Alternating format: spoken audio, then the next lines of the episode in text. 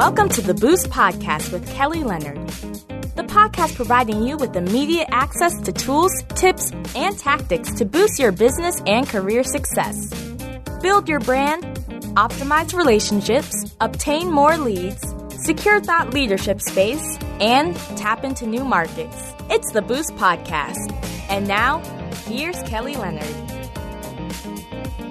Hello and welcome back to the Boost Podcast. I'm your host, Kelly Leonard. Today's episode features Nina Abdul Wakil, aka Ms. Nina B. Nina is the CEO of Walk Boldly LLC, where she leverages over 30 years of IT leadership and training experience to help new entrepreneurs to leverage LinkedIn for brand and business development. With that said, the parts of Boost Nina covers during our conversation are build your brand, optimize relationships, obtain more leads, and secure thought leadership space. Grab a pen and let's dig in. Hey, Miss Nina B. Welcome to the Boost Podcast, my friend.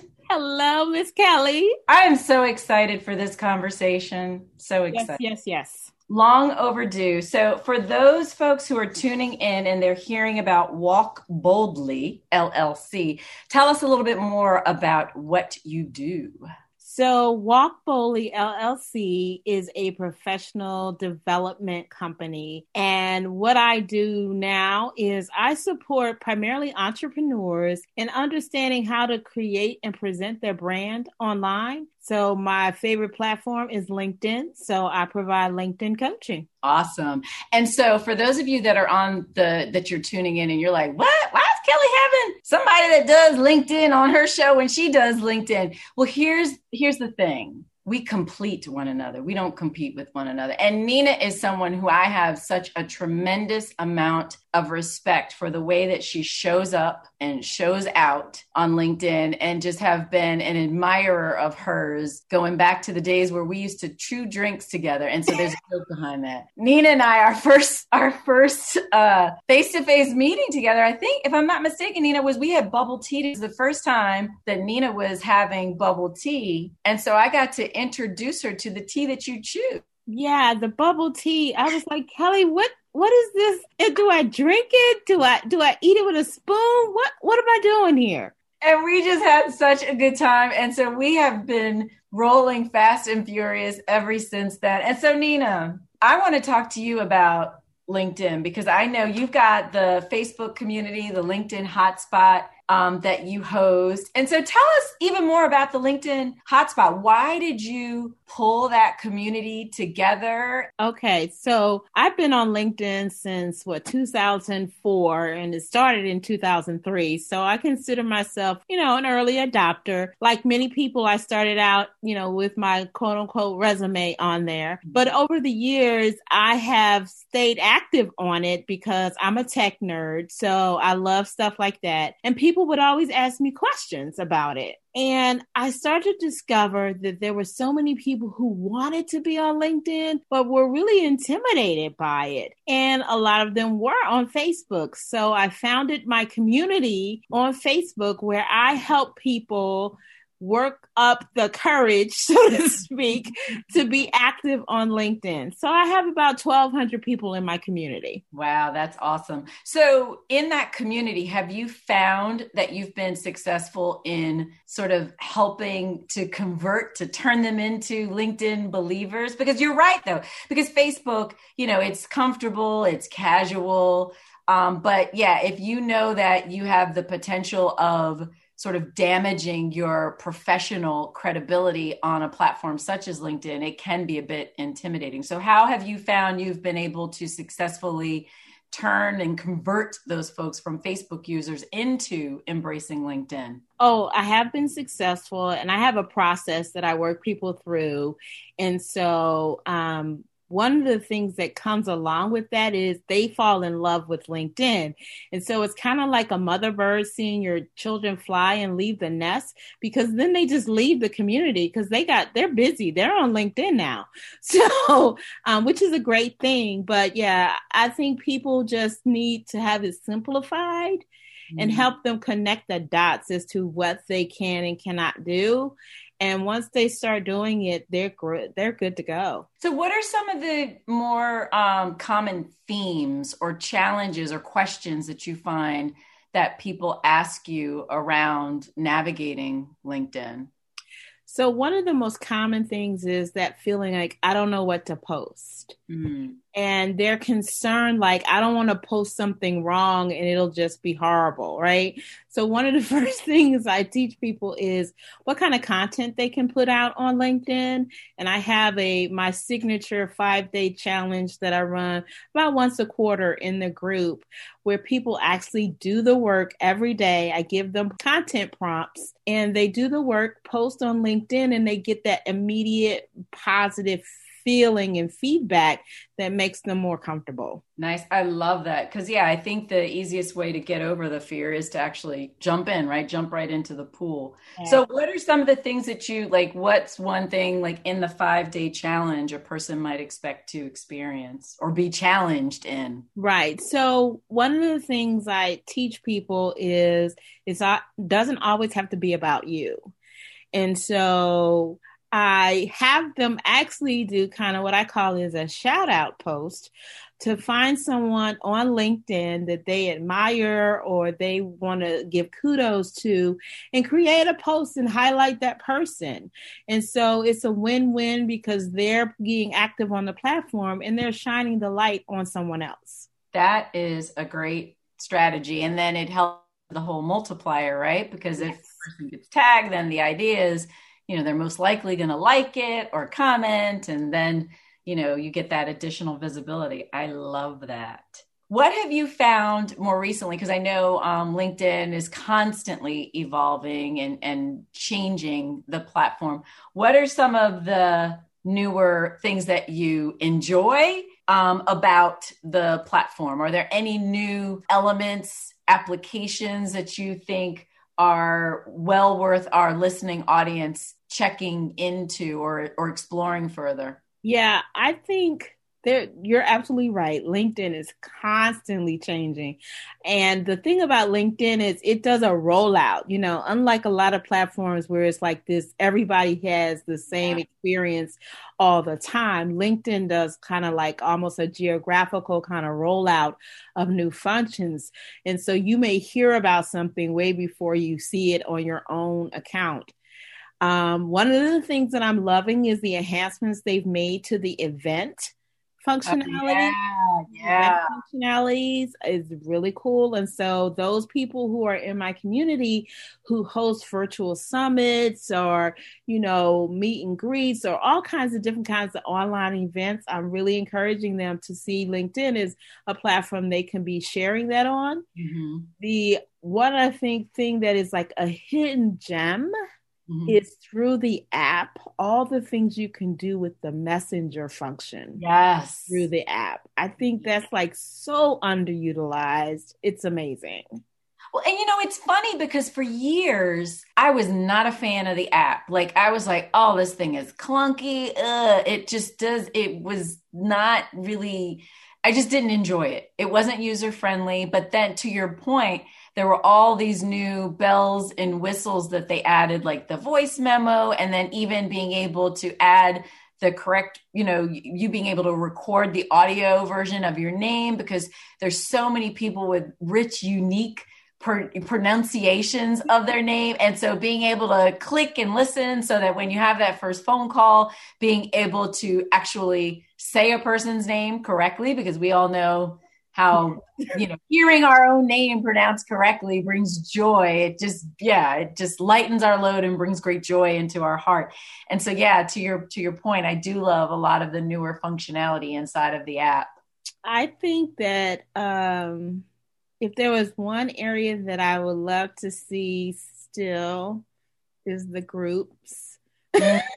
Oh my gosh yeah you know, yeah still leaves much to be desired.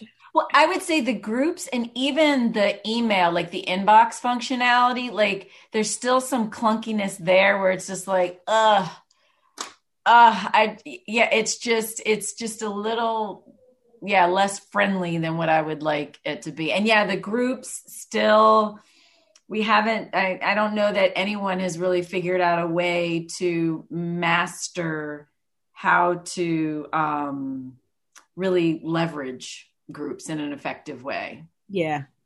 Well if they have i'm not on that list.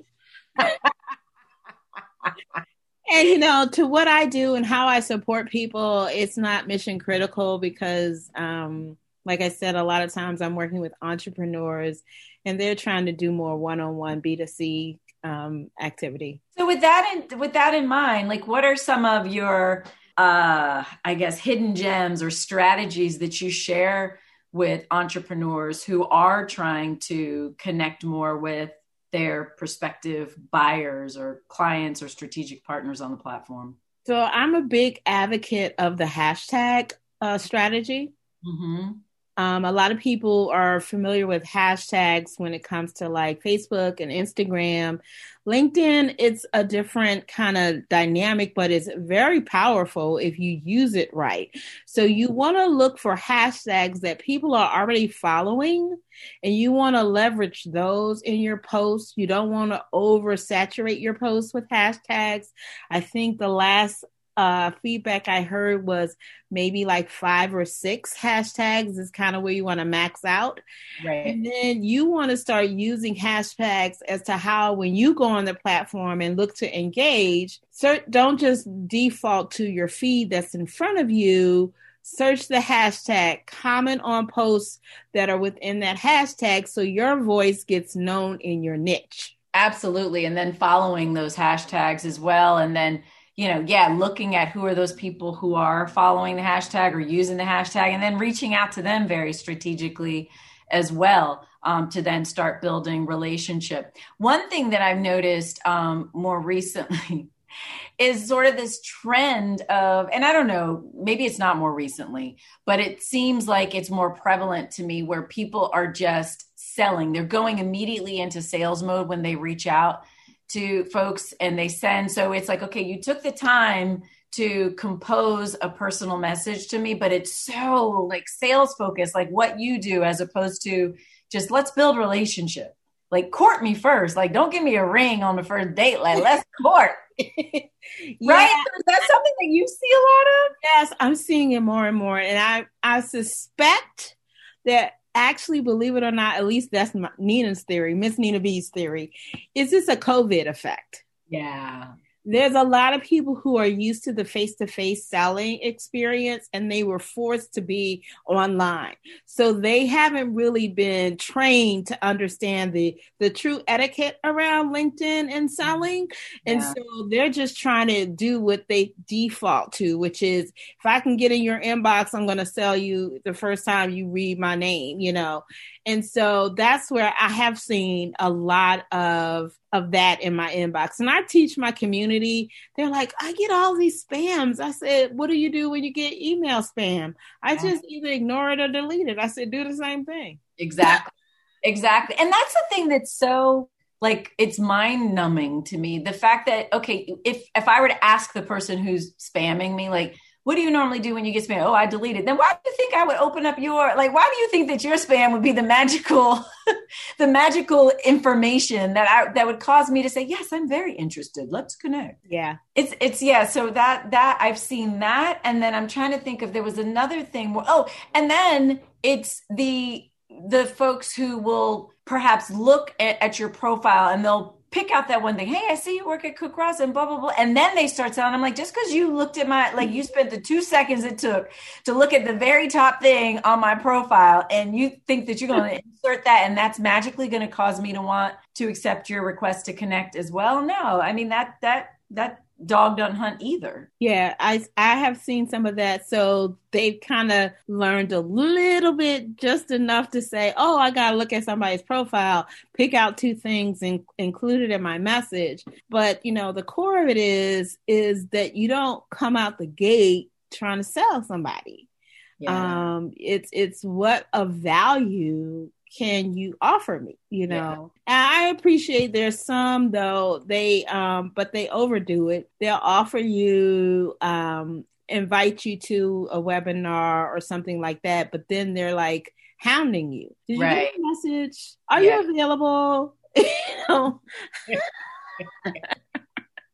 yeah. that kind of a thing. So yeah, it's it's interesting times, and yeah, it's funny that you say the COVID effect. I think so many people we have time and our laptops in front of us, and and quite frankly, done correctly because we are online so much, it could be a really it, it is an effective platform to thoughtfully and strategically build relationship. But yeah taking sort of this fire hose of approach i think is what um, causes people to have less than favorable outcomes i know i've gotten even more aggressive about just ignoring and saying i don't know Billy Bob, like I don't know you. And, and, that is what people I think need to look out for because it's like I don't think a lot of people realize that if you get another enough of those I don't know this person, then it puts you in a whole it puts you on LinkedIn's naughty list. And that's not a place that you want to be either. So so yeah, I've been really quick about like declining or ignoring people's requests to connect. Yeah, I I, I will go through my uh, inbox for the connection requests and I will pick out the ones that I want to accept, and then I'll just deny the rest. You know, you know, and and sometimes it's interesting because for me and what I do, it's actually um, some of the people who don't include a message that get accepted because they're not trying to directly i look at what their headline is about. They're probably my target audience. A lot of times they will connect with me through you know seeing me on other platforms and don't mm-hmm. know you should really send a, a message. Right. Fine you know so you just got to know where your sweet spot is what your filter zone is and go from there.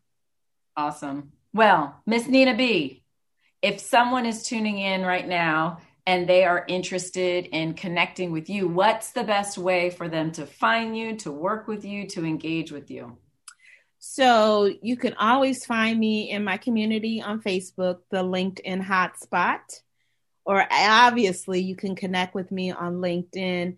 And I am Miss Nina B, M S N E N A B on Instagram and uh, Facebook as well. So any of the platforms.